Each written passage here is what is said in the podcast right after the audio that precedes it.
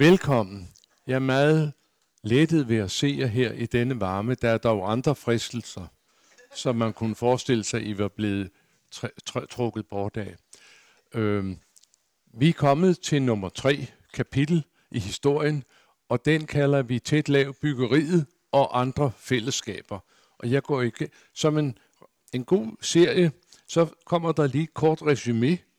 Øh, nu er der jo ikke alle, der har været med på alle gangene, men første gang snakkede jeg om, hvordan vores familie samledes fra, fra landet og fra en provinsby, flyttede til byen og etablerede familie, og det vil sige den her store urbanisering i Danmark, der fandt sted fra et stykke i 20'erne, 30'erne især, 60'erne også meget.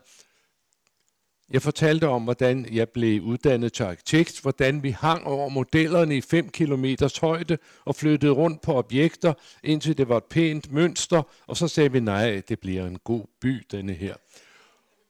Og jeg fortalte så, hvordan den store, der kom en voldsom diskussion i løbet af 60'erne om kvaliteten af det byggeri, man lavede, og vi, det kaldte vi den store danske by- og boligmiljødebat, og den gik jo meget højt ud på, at arkitekterne stod og diskuterede, om de skulle lave højhuse, eller de skulle lave tæt lav, ligesom i kartoffelrækkerne, mens alle menneskene sad og tænkte på skattefradraget, som hang sammen med at flytte ud i et enfamiliehus som bredte sig voldsomt i de der dage.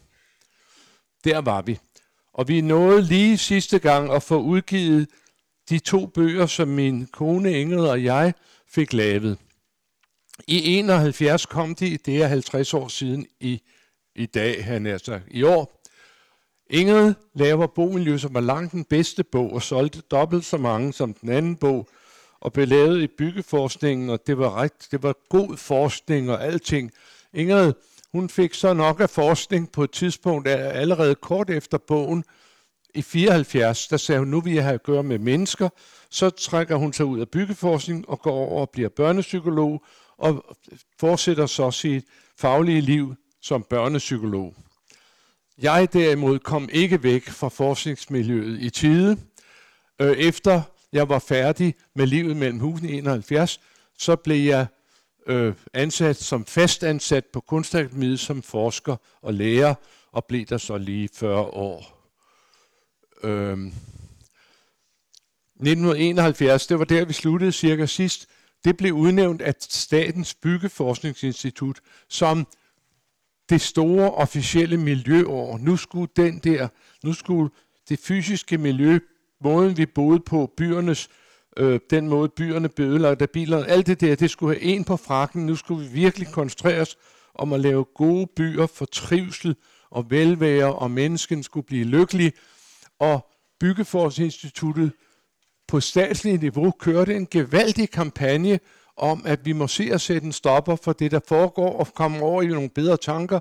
Og de udgav en lang række bøger, og Engels bog var en af dem. Alle sammen kom i 71 det blev erklæret som det store miljøår, og julekortet fra Statens Byggeforskningsinstitut fortæller en interessant historie.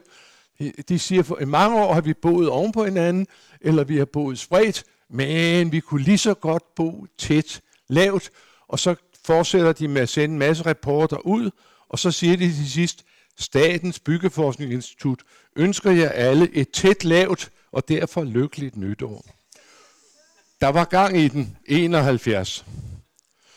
Og det næste store skridt, de tager, det er at lave en stor konkurrence om, hvordan skulle fremtidens byggeri se ud. Det hed tæt lav konkurrencen, og, og Ingrid sidder jo i dommerkomiteen, og hvem sidder på forsiden af konkurrenceprogrammet? Det gør Tore og Julie hjemme fra Vandløse. Og så begynder der en helt ny ære i dansk byggeri, da man begynder at bygge tæt lavt. Jeg fortalte jer sidste gang om det her byggeri op i Hillerød, hvor alle grinede højt, sådan kunne man ikke bo.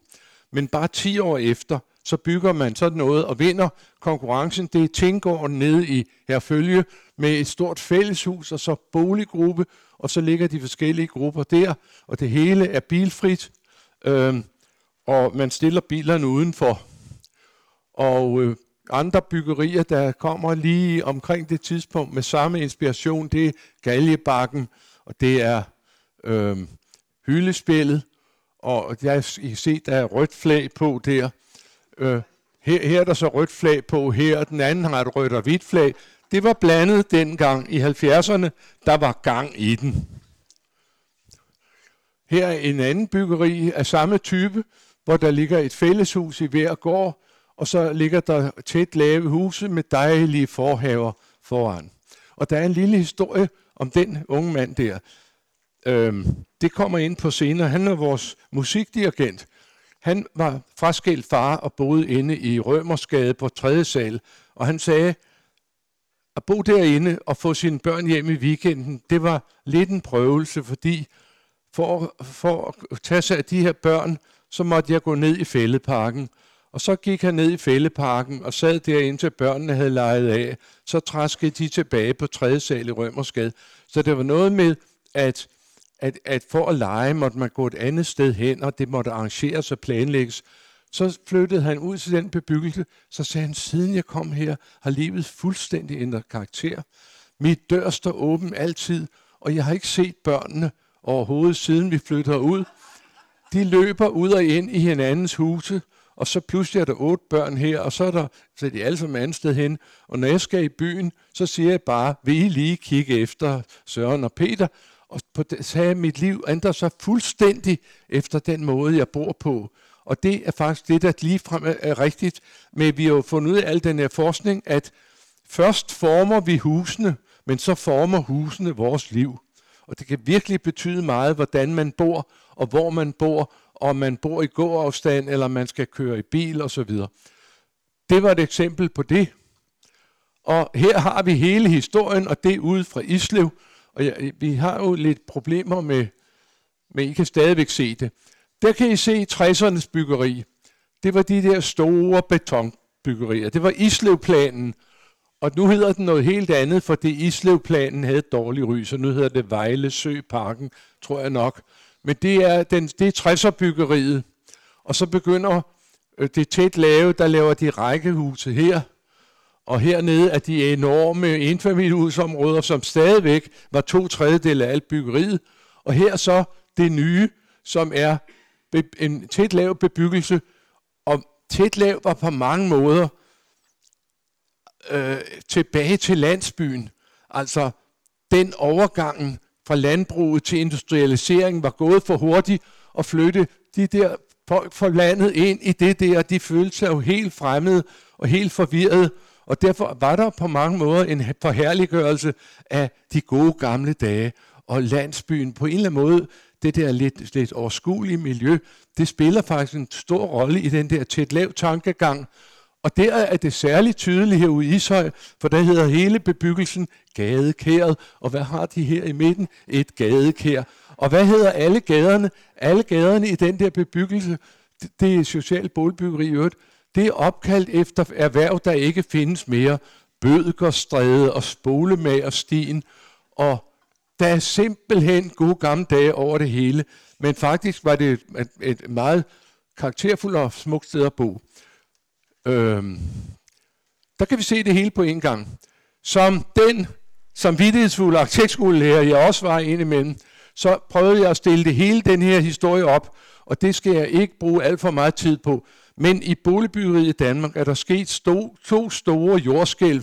Det ene var modernismen i 30'erne, og det andet var miljødebatten, miljøismen i slutningen af 60'erne, begyndelsen af 70'erne. Og her har jeg prøvet at stille, øh, hvad var det dengang? Det var knaphed og krise, og hvad var grundlaget for det jordskæld? Det var medicin og fysiologi, og hvad var mottoet for det der? Det var lys, luft og kontakt med naturen, ned med tuberkulosen. Så kommer der krig og genopbygning og økonomisk dårlig tid, og så bliver der, stikordet bliver boliger, boliger og atter boliger på grund af bolignøden.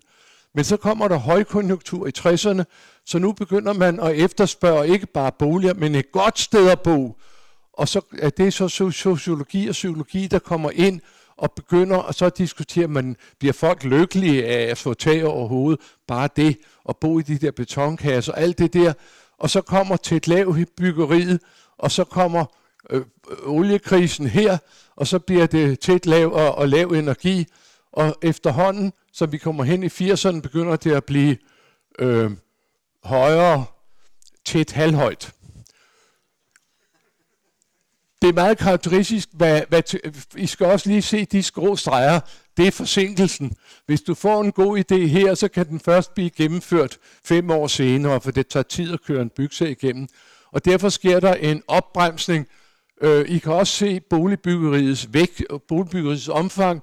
Det var vældig højt under krisen i 30'erne, der satte man boligbyggeri i gang. Så kommer krigen, hvor det næsten går i stå, og så kommer hele byvæksten, og det stiger til op imod 55.000, og nu har vi jo et problem, øh, men det er steget til 55.000 øh, i 73, og så falder det bræt til 15.000 på grund af, der kommer der økonomisk krise for 73.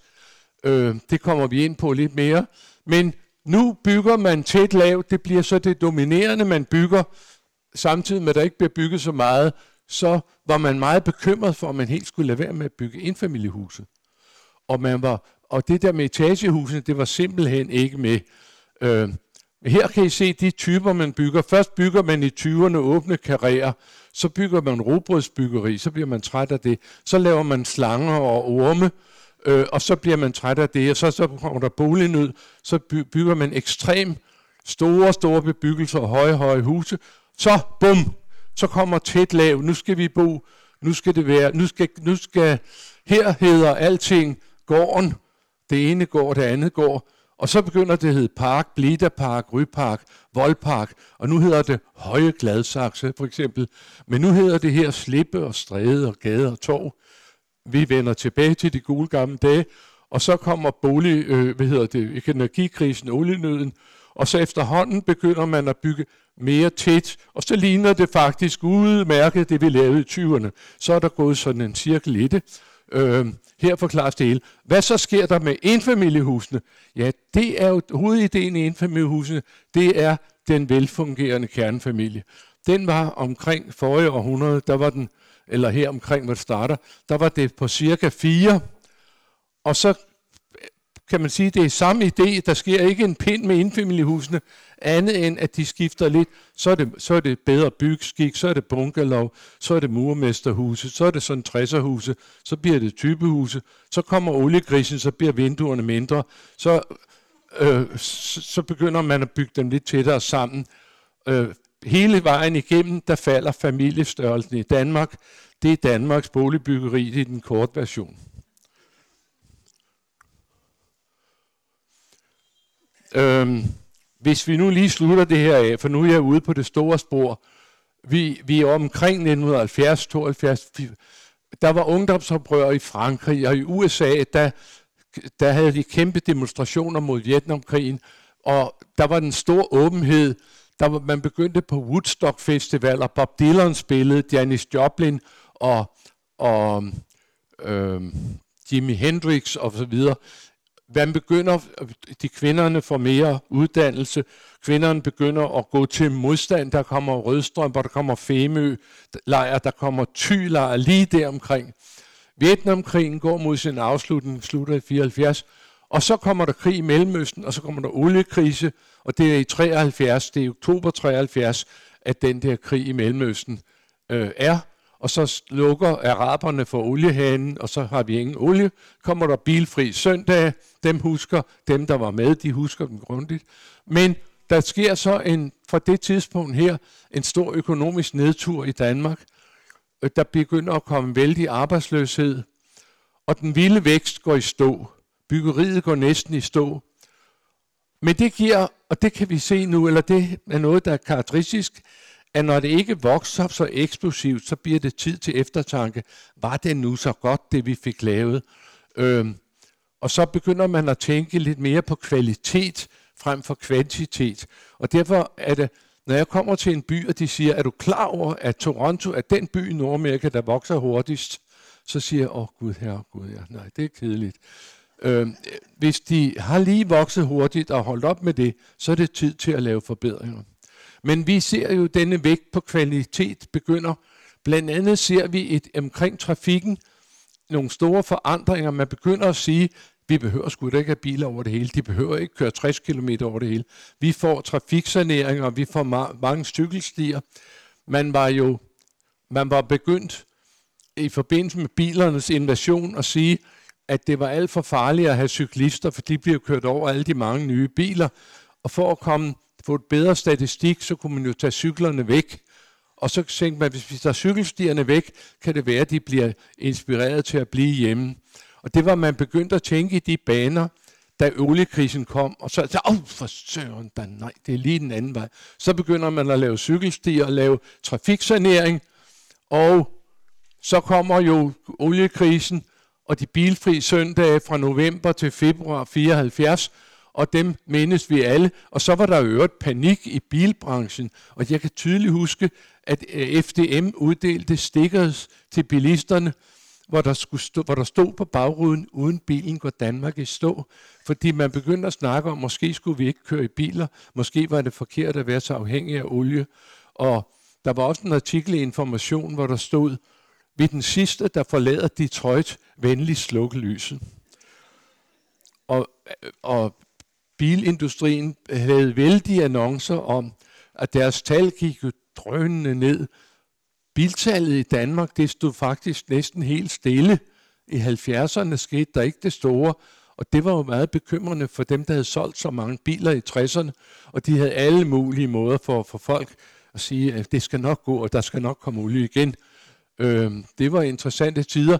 En anden ting, der skete i 70'erne, det var, at vi begyndte at få trafiksanering, stilleveje, bump på veje og gader, indskrænkninger. Vi fik en masse forbedringer af trafikmiljøet, fordi man nu havde tid til at tænke lidt over, hvad fanden var det nu, man havde lavet i alle de der år i 60'erne, hvor det bare myldrede ind med biler, 200 hver dag, også juleaften. Se, så er det, at jeg kommer med et blåt billede, det betyder, at nu skifter jeg spor. Fordi noget handler jo om samfundet, og noget handler om, om mit eget liv. Og nu skifter vi til det private spor.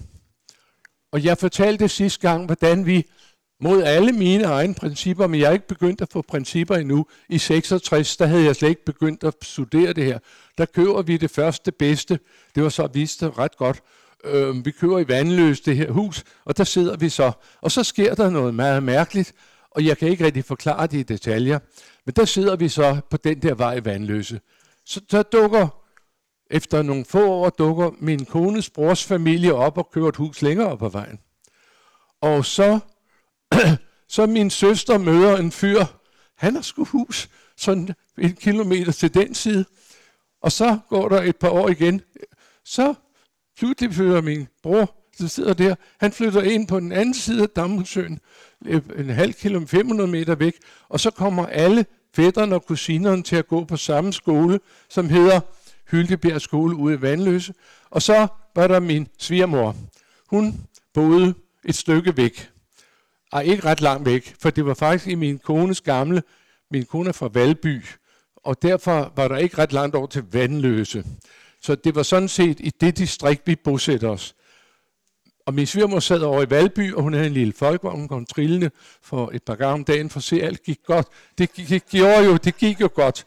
Men så efterhånden, så synes hun, det var lidt langt. Så kom, rykkede hun over på nabogaden, øhm, for, for, og så fortsatte hun i mange år. Hun, lægen sagde, at du skal ikke køre folkevogn mere, og så, så kører hun ikke folkevogn. Så sprang hun på cyklen.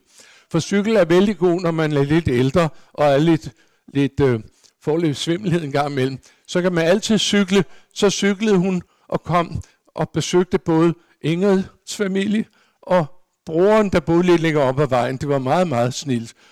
Og så blev hun lidt ældre, så blev hun lidt svimmel igen. Så kørte hun ikke mere på cykel. Men så i mange år, 5-7 år, der trak hun cyklen. Og så sagde jeg jo, svigermor, Hvorfor går du og trækker på cykling? Du cykler jo alligevel ikke mere. Ha! Det er jo meget mere sport at gå med en cykel, end med en rollator. Hun var en djerv kone.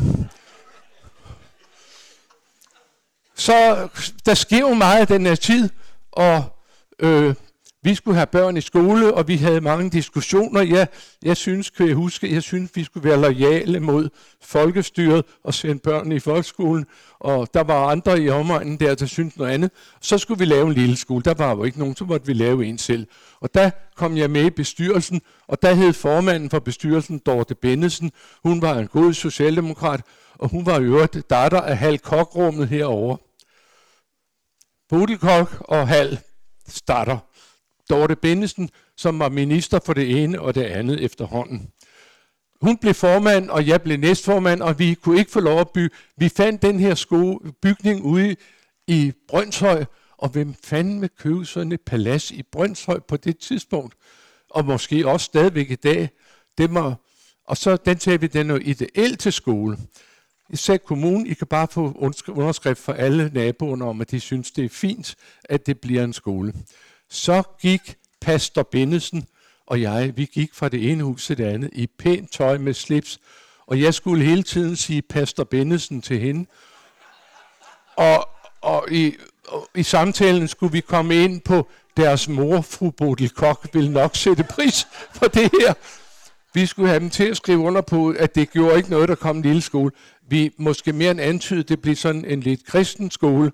Øh, og så blev det fuldstændig ravnerok med moderne pædagogik, hvor pædagogerne sad under træet og sagde, at børnene skal udvikle sig frit. Øh, men det hører tiden til. Den blev lavet i 68. Lille skole. Ja, hvad sker der så? Vi havde det jo i vores, vores liv. Min kone gik på børnepsykologien der, og jeg gik på arkitektskolen. Og vi havde alle sammen vores børn i en pragtfuld børnehave, der lå lige en, en gammel barak, en asylbørnehave, og så en nat, der brændte børnehaven ned til grunden. Det var en meget dygtig børnehaveleder, fru Nygård, Ny, Nybo. Og pludselig denne her træbarak, det var helt foregik i, den brændte ned til grunden. Og samme aften, der samledes vi det meste af, af 60 familier omkring. Der var også skaffet nogle kasser øl til veje, og vi sad nede i vores hus, der lå i nærheden, og så havde vi det problem, at i morgen kl. 9, der skulle vi have en løsning for de 60 børn, der gik i den børnehave. Hvad skulle vi stille op med dem? Og inden klokken blev 9, så holdt der en stor bus, og så havde vi fundet et sted, hvor de kunne køre i skovbørnehave, og så kørte de i lang tid i skovbørnehave. Øh, men det her betød, at vi var en masse mennesker, der havde et fælles problem, og vi havde, det var fandme et stort problem, og at vi skulle løse det, og vi måtte finde på nogle løsninger i en fart, og nogle af os blev, blev, blev gode venner, og, så, og meget naboskabshalløj opstod ved, vi havde denne fælles problem. Og jeg har siden sagt, hvis det kniver med naboskabet, så brænd børnehaven. Så, så kommer der gang i det. Ude hos os, der kom alskens musik op og stå efter den historie, og ikke mindst begynder nu kvindelivet og kvindeklubberne og det hele taget frigørelsen, og det var kvinder, der bestemte det hele, synes vi. Og her er så en lille scene, der er en enkelt mand, der er ved at flygte, og, og så ellers er det damer og børn, det hele. Og øh, sådan var det hjemme i Vandløse. Der skete utrolig meget, og jeg var så lærer på arkitektskolen. Jeg havde lige skrevet den her bog, og så sker der noget voldsomt på arkitektskolen. Jeg var lige blevet fastansat 1. september 71, og 1. oktober 71, der kommer der en ny forordning, hvor alle får én stemme. Og det vil sige, at det var studenterne, der bestemte alting. Og der skete så det, at to afdelinger på arkitektskolen, de blev ræve, ræve, røde. Og øh, der var også det, at der var fri adgang til arkitektskolen, til alle studierne, tror jeg efterhånden. Men der var fri adgang. Så alle kunne gå lige ind, hvis de havde en støtteeksamen, så jeg vil gerne studere, du kan bare sætte dig ned. Så får du SU i seks år her. Og, det vil, og så rygtedes det hurtigt, at der var dannet nogle socialistiske miljøer på arkitektskolen, og så i løbet af ganske kort tid, så fik vi alle socialister i hele Danmark, de meldte sig ind på arkitektskolen for at studere politisk økonomi. Og de dominerede især to afdelinger, og ulykkeligvis var jeg på en af de afdelinger. Og jeg havde lige skrevet livet mellem husene, og det var ikke rigtigt, fordi det var noget småborgerligt plader. Og, og, øh, og så fik jeg undervisningsforbud i fem år. Og det gjorde professoren også, og det gjorde to andre fastansatte også. Og alle, der ikke var fastansat, de var ikke ansat mere, for nu kom socialistiske studenter fra hele landet og valgte blandt deres egne nogen, der skulle være lærer og have løn, og vi var så fire, der ikke skulle lave noget. Øh, jeg blev institutbestyrer, det var helt ufarligt, jeg skulle kun ordne budgetterne. Øh, og professoren, han blev dekan, det var også helt ufarligt, han skulle lave studieplaner. Men øh, undervis, det kunne vi ikke. Vi var for småborgerlige. Vi, vi, jeg var jo bare venstresocialist. Det var simpelthen så ræve blot.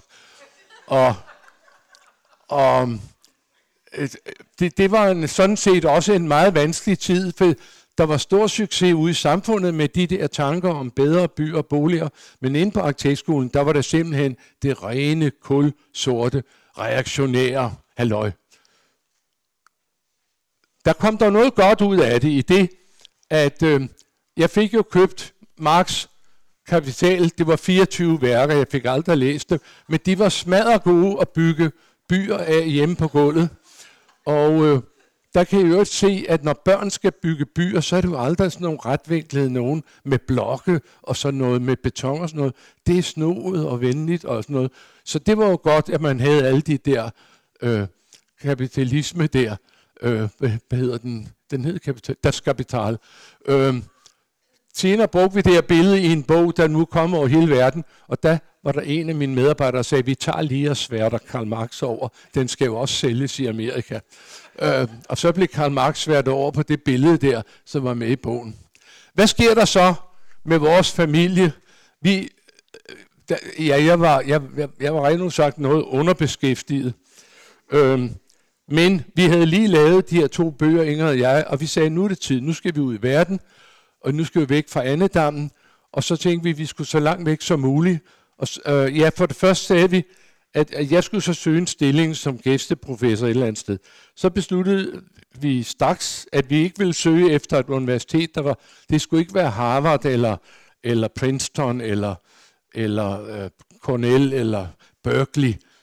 Det skulle være et sted, hvor vi kunne have det godt som familie, og så sad vi og kiggede lidt på landkortet, New Zealand. Så skrev jeg til Oakland, og så fik jeg en stilling som professor ved universitetet i Oakland. Så skulle vi afsted, og så fortalte de, hvad lønnen var dernede, og så stod vi på flyvepirserne, og så erkendte vi, at vi ville gå kvalit, inden vi kom til Hawaii. Så måtte vi ændre os, og så fandt vi ud af, at Canada, det lød sgu godt. Og så kom vi til Toronto et år fra 72 til 73. Et fantastisk år. Børnene var lige den rigtige alder. Det var med i vores beslutninger. De var 4, 6 og 10. Og over i Canada, der, øh, der, fik jeg så, der fik jeg et job med, der, med, med, jeg blev sat til at være leder af en af klasserne i arkitektskolen, 5. klassen. Og det gik som end med godt, men så lavede vi en forelæsningsrække omkring skandinaviske nye tendenser i skandinavisk boligbyggeri og byplanlægning. Og der begyndte vi i og for sig øh, meget stilfærdigt, sådan lidt normalt, og begyndte vi at fortælle om, hvad det var, vi gjorde. Vi havde lavet de her bøger, de var ikke oversatte, så vi fortalte om dem, og folk, de var der da.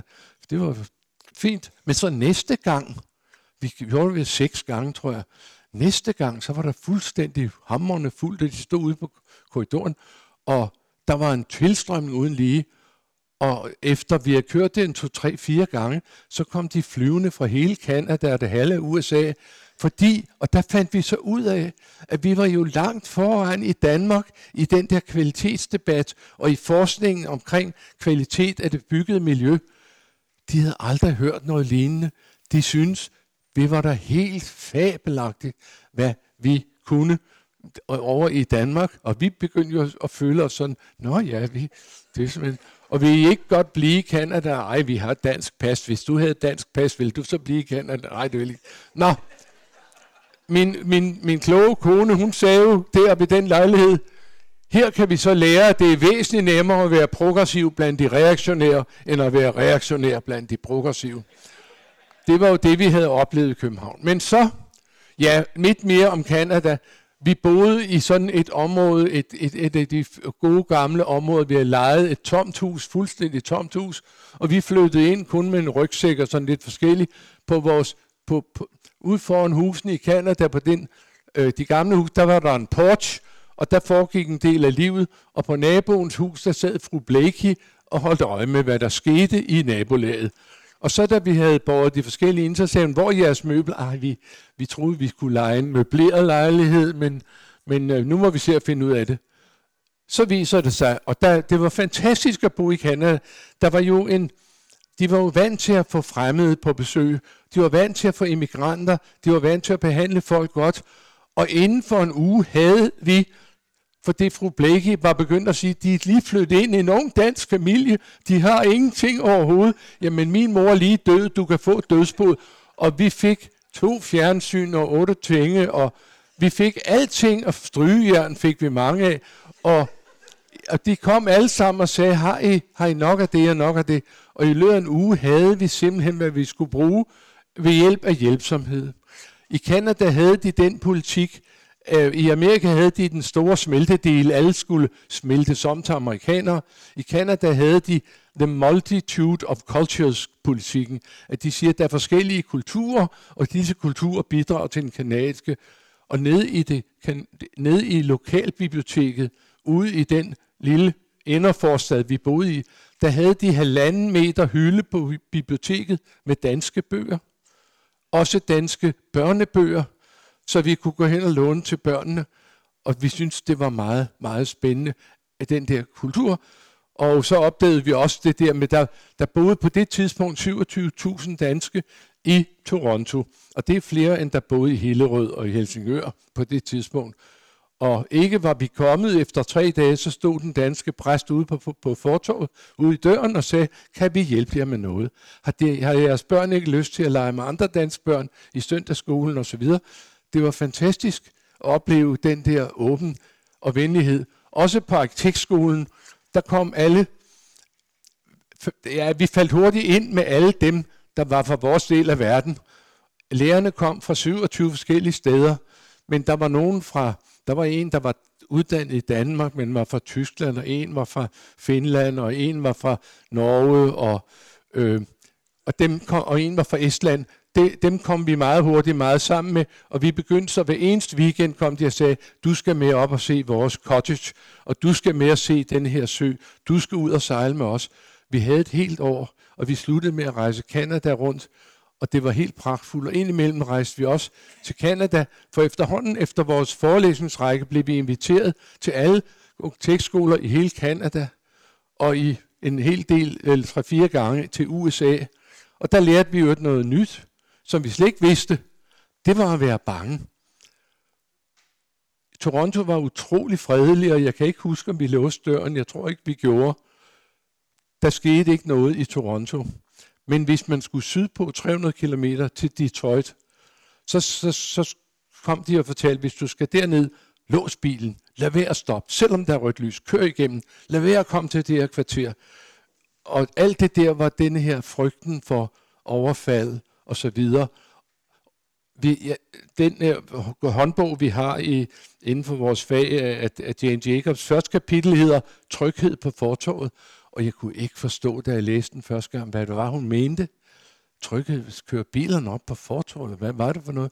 Men så var det det der med, at, at man altså var i gang med en kriminel, kriminalitetskultur, som gjorde, du skal ikke gå i det kvarter, og i det kvarter kun om dagen. Det var galt i USA, det galt overhovedet ikke i Kanada. Det var en mærkelig oplevelse at høre om frygten. Og 10 år senere sad jeg i det danske kriminalpræventive råd, og vi sad og drøftede, hvad vi skal gøre i Danmark ved de samme problemer. Men vi var foran på kvaliteten, og de var foran på kriminaliteten. Øhm, her er vores hus, og det er en kop fra IKEA, og det er sådan en lille, degadeballet, kalder vi det ikke, der sidder fru Blakey, så kommer min svigermor, hun var med de fleste gange, og, og så kommer naboen, og så kommer de ind og sidder, og så går vores søn på fire, han går over for at vise som tegning, og så får han nogle småkager. Det var smadret godt. Det der øh, halv, halvoffentlige liv var smadret godt. Øhm, overfor, vi oplevede jo også, hvordan med skolerne, Lige overfor, hvor vi boede, var der en vældig god skole. Og der lærte vi faktisk også noget om gode skoler. Øhm, og vi sendte bare børn over, de kunne ikke en lyd. Den, engelske, den hende på 10 kunne en smule, og hun, øh, øh, hun lykkedes i løbet af bare to-tre måneder, så kunne hun skrive stile på engelsk inden jul. Vi kom til oktober. Og den anden, nummer to, der var seks, hun kunne ikke en lyd. Så har hun været over i tre dage, så kommer hun hjem og siger, i morgen skal vi på lejr, øh, skal vi på tur, vi skal møde klokken 9, og vi skal have madpakke med. Og vi sad længere og sagde, hvordan fanden finder barnet ud af det? Jeg aner det ikke. Så fandt vi ud af, hvordan hun brugte øjnene og så, hvordan de andre gjorde. Og, og, og så vidste hun to sekunder efter, hun var meget træt hver dag, men hun lærte lynhurtigt engelsk. Den lille på fire, han lærte ikke engelsk ret meget. Øh, han, til sidst kunne han, han havde et udmærket legekammerat og sådan noget. Til sidst kunne han nogenlunde engelsk, og så inden flyveren lettede, så havde det tabt det igen. Men han kan tysk, han var dybt forvirret. Han spurgte mig en dag, far, hvad hedder monkey på engelsk? Øh. Men, men det var øh, en fantastisk familiemæssig oplevelse, og det er jo nok det bedste familieår, vi nogensinde har haft. Det var det år i Kanada. Lige overfor boede den her skole. Og der havde de noget fantastisk, der hed Neighborhood Swimming. Det vil sige, at alle i naboskabet kunne komme hver lørdag og svømme gratis i Svulens svømmehal. Og så stod der ovenkødet en bronzeplade på væggen, hvor der stod, den svømmehal er betalt af skatteborgerne i Toronto og kan bruges af disse om lørdagen. Så kom vi hjem til Vandløse, og så fortalte vi om den her svømmeklub. Og det lyder vældig godt, og vi havde et mægtigt netværk, på grund af, at vi havde brændt børnehaven af. Øhm, og så blev vi enige om, at vi, at vi ville gerne have en svømmeklub, hvor vi kunne lave naboskabssvømning. Og øh, så fandt vi ud af, at nede på den lokale skole var der en svømmehal, og den var lukket hele weekenden. Så spurgte vi dernede på skolen, jamen det skulle, der skulle vandet renses. Så gik øh, min svoger med en flaske snaps ned og snakke med, med pedellen, og sagde, skal den renses lørdag formiddag? Kunne det være lørdag eftermiddag? Værsgo, vil du have en til? Og så viste det, at det kunne godt være om eftermiddagen, og så gik vi tilbage til kommunen og sagt, at det er jo ikke noget problem med det rensning. Det gør han om eftermiddagen. Nå, men vi kunne ikke få den der, fordi vi jo ikke nogen forening. Nå, men så lavede vi lynhurtigt svømmeklubben Gåsehud. Og så sagde de, det gælder ikke, før I har en forordning. Så lavede vi så en statut, at gåsehud ledes af en gase, som supplerer sig selv. Så sagde kommunen, det er jo så i orden. Nå nej, det sagde de ikke. Der var kun et omklædningsrum. Så sagde de, ej, det kan ikke lade skøre, for der er kun et omklædningsrum. Det er jo jeres problem. Det er jo ikke vores hjemme i Vandløse. Og så fik vi lov, fordi det var vores problem og ikke deres, så fik vi lov at lave svømmeklubben Gåsehud, og hvor kun var et omklædningsrum, hvor vi alle kom og, og klædte om og vaskede os. Og der var alle mulige regler, som ikke var der. Man måtte tage dyr, badedyr og bolde og skibe og ender. Alt muligt måtte man tage med. Og det var en herlig...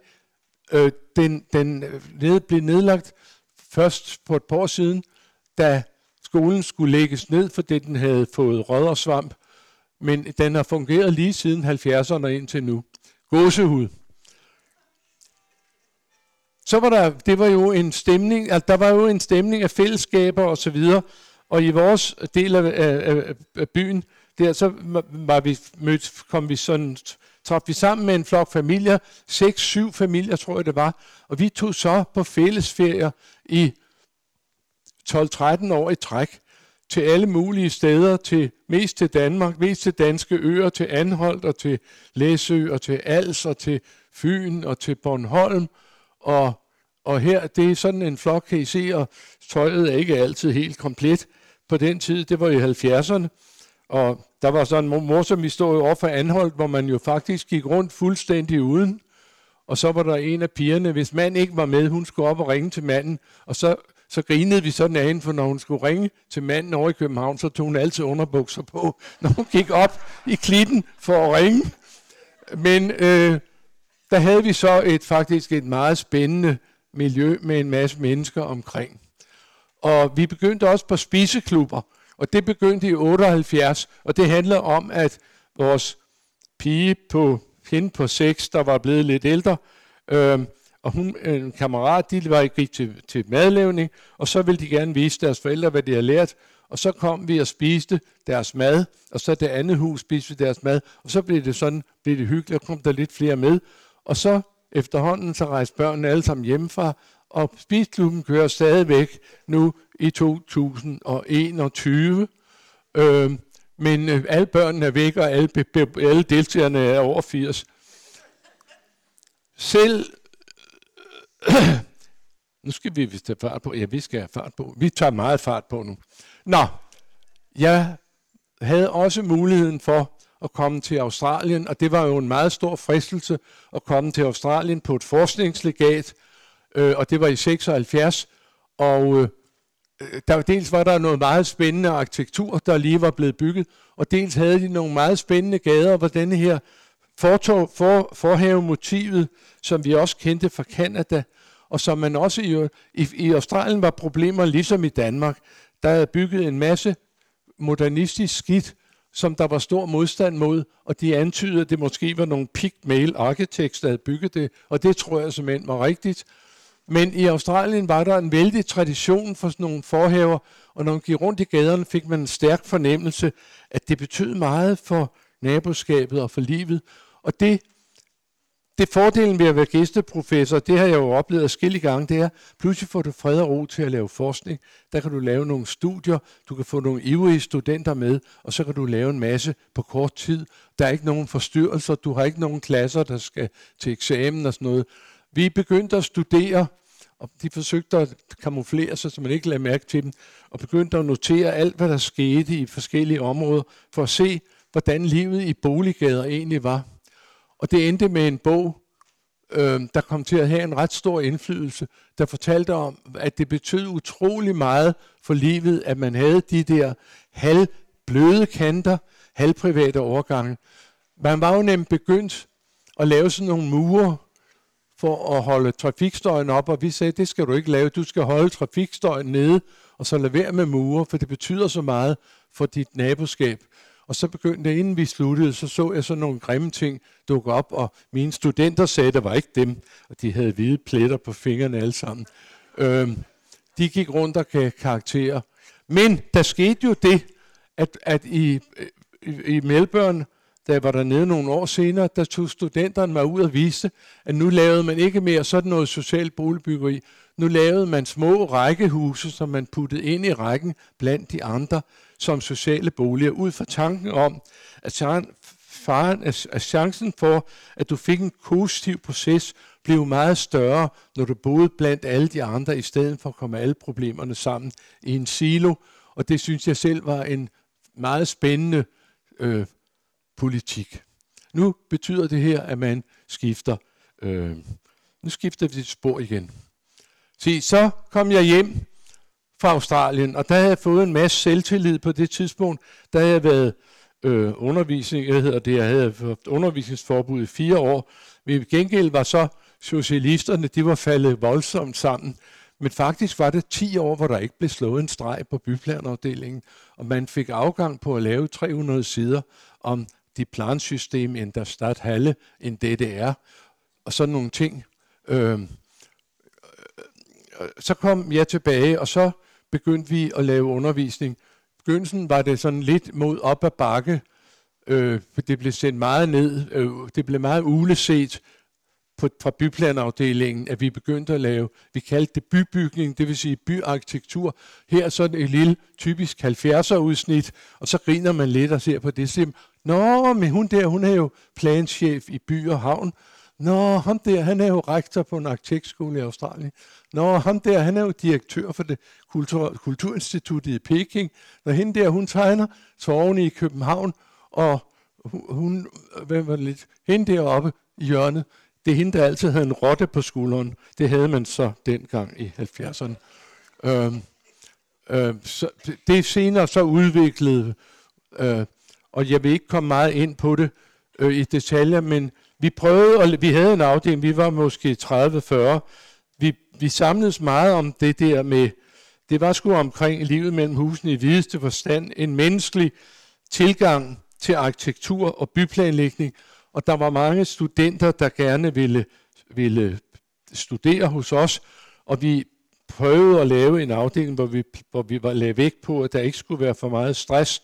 Jeg havde utrolig stor glæde af at være gift med en psykolog, for der var jo mange studerende, som kom drivende. Det var fuldkommen frit struktureret studie. Du måtte selv finde ud af det hele. Hvis du ville skifte afdeling, gjorde du bare det. Og der kom jo mange, der havde psykiske og andre blokeringer osv. Og så havde jeg jo en stor mulighed ved at gå hjem og snakke med Ingrid, og sige, der er jo ham der, han kan til sådan og sådan. Og så sagde hun, jeg tror nok. Og, og så var det bare sted til studenterrådgivningen, og der fik vi en hel bunke, en hel del på retsspor. Der fik der så den lidt uheldige virkning, at så begyndte de, dem med lidt problemer af den type, at søge hen til vores venlige afdeling. Øhm, men der var ligesom to grupper, det var en gruppe, men vi var også utrolig mange rigtig dygtige piger, der søgte hen, fordi vi lavede mærke til, at de skrabe drenge, de blev der, hvor man lavede øh, kraner og højhuse og få noget op at stå. Mens de dygtige piger, de kom på bybygning, byplan, restaurering og landskabsarkitektur, haveplanlægning øh, og design. Og vi fik en masse dygtige piger, som gerne vil lave noget godt i samfundet.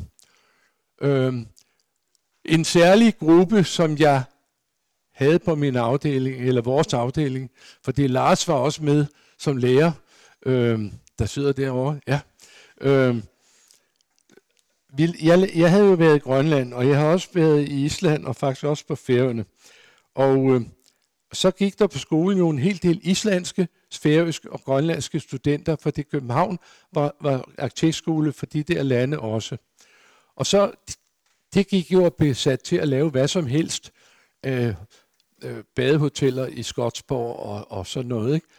Og så, så tænkte jeg, at det var da egentlig forkert. Og så prøvede vi at lave en nordlandisk gruppe, hvor vi sagde, nu kom nu og studer, så kigger vi på jeres egen historie, jeres egne materialer, jeres eget klima, jeres kulturelle forudsætninger, og så kigger vi på, hvordan skal huset se ud, bygninger, byer se ud i Island, Grønland osv. Og der havde vi især nogle utrolig dygtige grønlandske piger, og en meget stor fornøjelse, en meget stor personlig glæde, det var, da en af pigerne fik afgang, så dukkede hun op i fuld grønlandsk ornat med kamikker med sin mor og far i festtøj, og så spankede hun op igennem salen med alle de der øh, arkitektstudenter, der sad og måbede. Og så gik hun op og hentede sit diplom som en af de, jeg tror hun var den første pige på Grønland, der fik afgang som arkitekt. Der var vi meget stolte. Og en af de dygtigste også, hun var meget dygtig også, men hende der, Naja, hun lavede nogle pragtfulde ting. Det er hendes svømmehal, øh, som hendes afgangsprojekt. Øh, midt i Nuuk, I kan se nogle af de redselsfulde Nukhus der. Hun lavede en svømmehal, der var så poetisk. Den hed Åndehullet og var opkaldt efter Sæland, og det var noget med nogle isflager, der sårnede sig op, og lyset, der strømmede ud, og det var så dygtigt lavet. Det var en stor glæde. Øh, hen mod slutningen af min tid på bybygningsafdelingen, der fik vi pludselig sendende, efterhånden var min bog, mine bøger kom lidt mere omkring, der fik vi pludselig sende en million yen fra en, ham der havde oversat min bog, Livet mellem husene til japansk. Han var lærer derovre, og han sagde, kan I ikke komme, få så mange studenter med, du kan for de penge, så kom over til Nagoya, så laver vi en udstilling om at lave torve i Japan. Det kunne man slet ikke. Og så skulle vi lave et københavnsk tog, og det lavede vi så i Nagoya, og det var en stor spændende oplevelse. Vi havde en bænk med fra, fra øh, og Mikkelsen, tror jeg ned øh, til Nagoyas borgmester, og øh, vi fik øh, kafemøbler fra Carlsberg, og vi fik Lego, en to, to, to liter Lego fra Lego, og vi fik gratis øl fra Carlsberg også. Det var virkelig øh, dansk fremstød det var meget spændende, og, og, og de, de var meget, meget interesserede. Og vi tog også, jeg skulle tage mine dygtigste studenter med, og der tog vi også Hans Henrik med, for ikke det skulle se for, for ensartet ud med alle de der dygtige piger. Og hele, der sidder her, var, det, var hende, hende lavede jeg senere firma med, men hun var med som patruljefører der. Vi lavede forskning, og nu skal vi snart være færdige. Vi kører meget hurtigt. Øh, jeg var meget optaget af de her forhaver, og som et, et led til at blødgøre livet i byerne. Og vi, det har jo været en gammel dansk tradition. Øh, vi kan se det alle mulige steder. I, under der med modernismen, der glemte man, at folk skulle komme ud af husene, og når de ville, så blev det frygtelig, frygtelig vanskeligt. Og vi lavede studier for eksempel i kartoffelrækkerne, at hvis du havde en kartoffelrække uden forhaver og en med forhaver, så var der tre gange så meget liv i den ende, hvor de havde de der rum. Det er jo en del af din bolig, du kan være udenfor, og så kan du også være halvvejs privat og halvvejs offentlig. Vi undersøgte også øh, galjebakken og hyldespillet, og det ene sted havde de forhør, og det andet havde de ikke, og der var 33 procent mere liv i galjebakken. Øh, og vi kunne simpelthen og hvad fører alt det her til? Det fører blandt andet til, at Københavns stadsarkitekter i de sidste 10 år har haft et fast krav, at alt nyt byggeri i København skal have forhæver. Nogle af dem er noget luset at se på. Men ideen er der, og øh, viljen, øh, viden om, at det bløde kant betyder meget, er der. Vi lavede også studier af de danske byrum. Øh, efterhånden havde alle byer i Danmark de havde kopieret København og lavet gågader, og, og, øh, og, og i løbet af 70'erne og 80'erne, der rejste jeg og Lars og nogle af de andre medarbejdere, vi rejste simpelthen til samtlige danske byer. Jeg tror, jeg selv har været alle steder, undtagen i Skanderborg og i Majbo. Øhm, og der holdt vi simpelthen om by, om kvalitet, for det der skete var, at man øh, drønede op til Tistede, øh, Tisted, til Aalborg og Tisted, tror jeg, og købte sort-hvide fliser, og så købte man girlander, og så slog man alle husene i stykker, og så sagde man, nu er, har vi en gågade. Og vi tog jo rundt, og så sagde vi, at det skal jo være et ordentligt byrum. Der kvalitet gælder også udendørs. Og det her er en af mine yndlings med de der flag, og girlander. Lad dog være for himlens skyld. Og det her var noget med, at vi gik og karakteriserede husene. Det der hus, det kaldte vi en knust underkæbe. At der stod sådan et fint hus et sted, så er der kommet en, en manufakturhandler og slået hele underetagen ud. Her er det, det er den oversavede dame, øh, hvor et fint hus, der bliver savet over, og det er tistet. Og hvis du går hen om hjørnet, der er der en statue af ham, der opfandt brusen. Og min store vidighed var jo dengang, at hvis ham der havde vidst, hvad de brusen ville gøre ved Tisted, ville han have leveret med at opfinde brusen, fordi det var så forfærdeligt slemt. Men vi havde, var rundt og kritisere, og hvis jeg nu ser i dag at tage rundt, så er der faktisk sket meget voldsomme forbedringer hvert eneste sted. Nu er det næsten blevet lidt småkedeligt overalt, og vi kalder det det grå snit, men det er i hvert fald bedre end det der, som de alle sammen, sådan så de ud alle sammen. I mellemtiden, og det er jo kun 16 år efter den kom på dansk, så blev den oversat til engelsk. Og så begyndte den at, blive ud, øh, komme videre ud i verden. Og så var jeg ude som gæsteprofessor et antal gange, og det skal jeg komme lidt mere ind på til specielt Dresden før murens fald var ordentligt, ordentligt spændende. Og så sker der pludselig i 92, så bliver jeg pludselig kaldt over til Edinburgh og så får jeg at vide, at, at, de, at jeg skal være æresdoktor, fordi jeg har gået og kigget på de her mennesker på de her gader. Jeg havde ganske vist været en del i Edinburgh som lærer. Øh, det var allerførste gang, jeg, jeg, jeg, ja, 1090, det er sgu da også noget. Øh, allerførste gang, jeg holdt forelæsning på engelsk, det var i Edinburgh, hvor min bror var, var, var gæstelærer på netop på, på øh, øh, Harriet Watt Universitetet, og han havde fortalt, nu kommer min bror på en studierejse, og han er noget med, med byer, og det han fortalt nogen, der var gift med en dansk dame op på byplanen, og så holdt jeg tale på byplanen, og så blev de helt vilde, og så var jeg i Edinburgh en række gange, mens jeg havde undervisningsforbud, der tog jeg bare til Edinburgh. Øhm, og de var bare glade, når man kom væk, fordi så kunne de få pengene og bruge til nogle flere socialistiske lærere. Øhm, så jeg havde været en del i Edinburgh, så pludselig kom jeg over, og så skulle jeg skulle være æresdoktor, og det var meget fint, og man skulle knæle i 11 minutter, og, og, og mens de sådan med, med en sabel øh, og forsøgte at ramme skulderen og sådan noget. Øh, jeg har måttet i dag, øh, for det ned, hele, alt det der, det, det skulle udstillet i øjeblikket nede på Dansk Arkitekturcenter, hvor de har en hel suite om The Life of Brian og Me. Og derfor kunne jeg ikke få et billede, men så har jeg fået en mand nede på Rekturserien til at gå og fotografere det, så jeg kunne vise det i dag. Og så kommer der en, en særlig ting, det er, at når man først er kommet i gang og, f- og får sådan nogle æresbevisninger, så kommer der sgu flere. For de sidder rundt omkring i bestyrelsen og siger, når de kunne give ham den der, så vil vi sgu også, uden at de vil sige, at vi er, vi er åndssvage. Så pludselig fik jeg måske den fineste pris, man kan få som arkitekter, nemlig fra Verdens Arkitektforening, deres sølvmedalje for eksemplarisk øh, bidrag til, til byplanlægningen i 93. Det var virkelig begyndelsen til en stribe af anerkendelse af arbejdet, som ved Gud på mange måder havde været op ad bakke og set ned på, både af socialisterne og også af, og også af, af mine, mine medarkitekter, der synes det var virkelig en blindgyde, det der med mennesker. For arkitektur, det var noget med mursten. Så det lunede jo.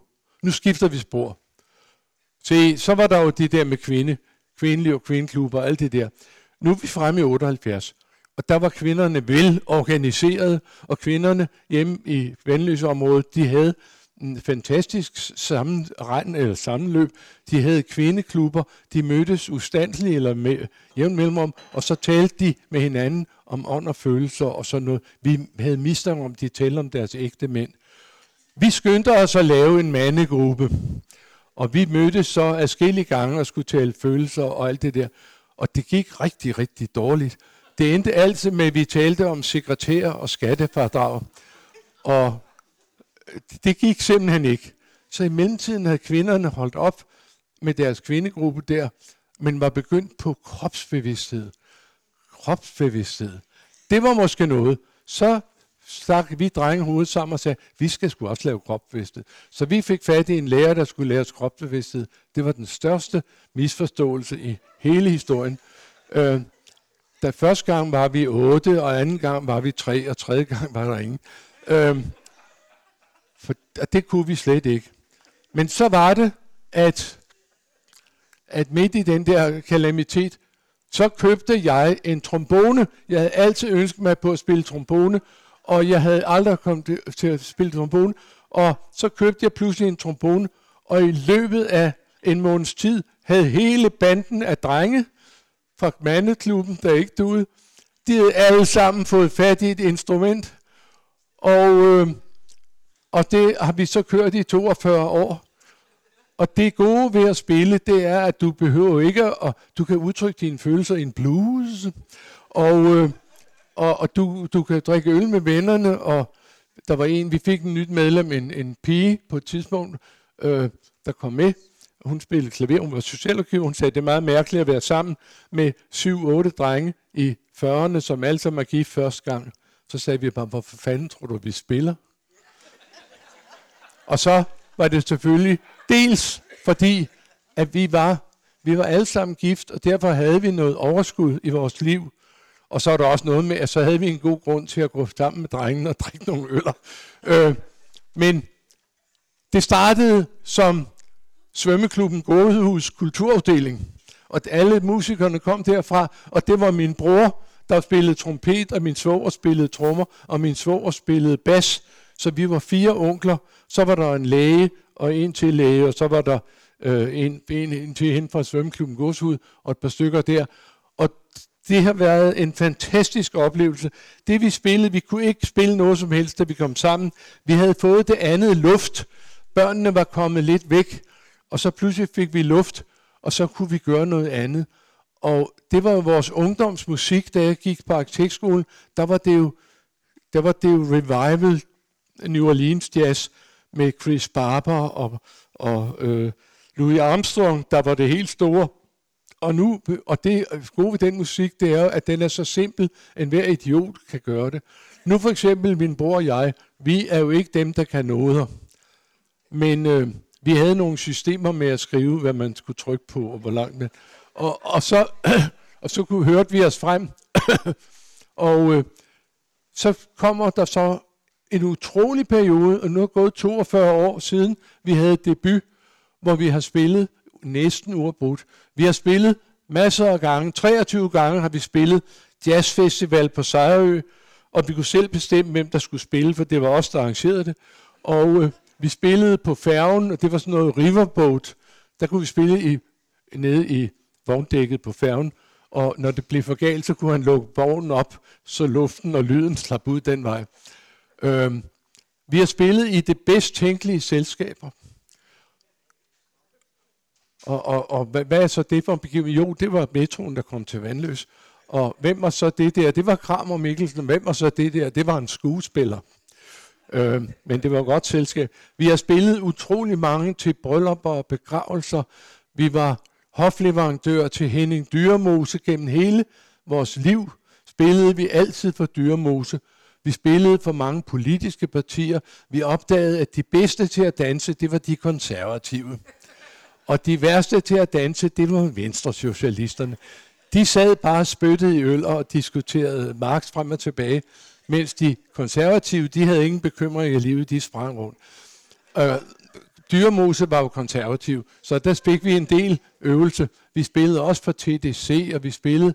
Øh, øh, vi, vi var på verdensturné i Schweiz øh, to gange, og, og det skyldes, at en af drengene hjemme fra Vandløs, han flyttede sgu til Schweiz, hvor han arvede et vingods. Og det, så sagde han, kommer I ikke ned der? Ja, det kan jeg tro, vi kan. Og så, så tog vi til Schweiz, og vi skulle spille med i Basel Jazz Festival. Og da vi så ankom med, med alle instrumenterne og koner og det hele, så stod de og vred hænderne på perronen og sagde, vi har, en, vi har et spørgsmål til jer. Hvis I nu får de 5.000 schweizerfrank, vi har aftalt, vil I så gå med til ikke at spille? Og de, det var noget med, de havde kludret i det, og der var nogle svejserorkester, der havde røget ud, og var blevet rygtelig brede over, at de havde hyret nogen fra Danmark til at komme. Og så sagde men det er fint, vi, vi kan godt klare at spille. Vi, vi fik sådan en stor, stor middag for pengene, og det var meget, stadigvæk snakker de om, at det var forbløffende, at så få danskere kunne drikke 27 liter rosé på en aften. Men vi havde en god aften, og vi kom til at spille de næste dage noget privat, og senere var vi nede på vingåset og spille til dans, og vi lærte svejserne at slippe vildskaben løs. Det var også en opgave. Øh, og vi spiller sgu endnu. Det er, da jeg trådte af som professor ved afskedsreceptionen, og det er her for et par år siden, lige inden coronaen. Der har vi så holdt en pause, selvom vi prøvede at komme sammen og spille. Ebbe, han spillede trompet, ikke? Han kom med mundbind med en lille hul i til trompeten, men men vi, vi kom ikke rigtig i gang. Nu er det, at vi slutter for i dag. Og nu, nu har jeg, jeg har været så venlig ikke at tage musikprøver med til jer. Fordi vi lærte jo aldrig, vi har jo aldrig lært at spille. Der har jo aldrig rigtig været nogen, og vi, noget kunne vi stadigvæk ikke. Øhm, men vi har spillet og haft utrolig glæde af det. Og så slutter jeg måske, jeg skal slutte med en anekdote, og pludselig, jeg egentlig skal sige, det er, det bedste to ting, jeg har lavet i mit liv, det er at stifte familie og have børn og børnebørn. Og det andet, det var, at vi kom i gang med at spille. Vi har haft så meget glæde af det. Og vi kunne også se, at det var rigtig mandesport, for vi kunne producere noget. det kunne bruges til noget. Folk kunne danse og blive løsluppende og glade. Og så var vi også glade. Og det er vi stadigvæk. Og i næste gang, så går vi væk fra det meget personlige, så vil jeg fortælle jer om Københavns udvikling. I hvert fald fra Strøget blev gågade i 62, men vi går lidt længere tilbage, så skal I få hele historien om, hvordan København er blevet, som den er i dag. Og så siger vi, tager, jeg skal lige nævne, at vi har nogle bøger, og der, det, hvis man er vild, så kan man øh, få en bog, og øh, ja, nu sker der noget.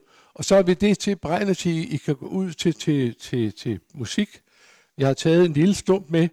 Det er fra en gospelkoncert, vi holdt i Hyldebjerg Kirke i 1998, tror jeg det var. Og det er den eneste optagelse, vi har. Vi fik aldrig taget optagelser af dengang, øh, vi spillede som bedst. Altid skulle vi gøre det lidt bedre næste uge, og så kunne vi lave en optagelse. Men den fik vi aldrig lavet. Nu skal vi se, om det... Det er jo ikke dem. Nej, det er ikke den. Hvad med spor 1?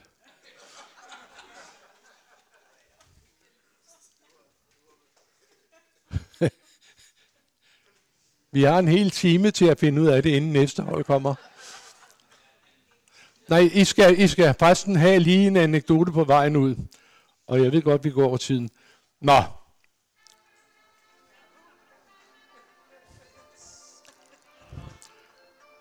Kan du skrue lidt ned, så skal jeg komme med anekdoten. Dorte Bennesen skulle have sølvbryllup.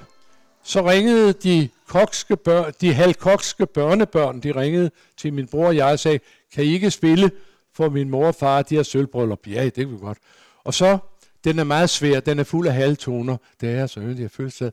Det går virkelig svim på sig. Og Ebbe havde lavet en, en, en liste over, hvor man skulle trykke for at få de rigtige toner frem.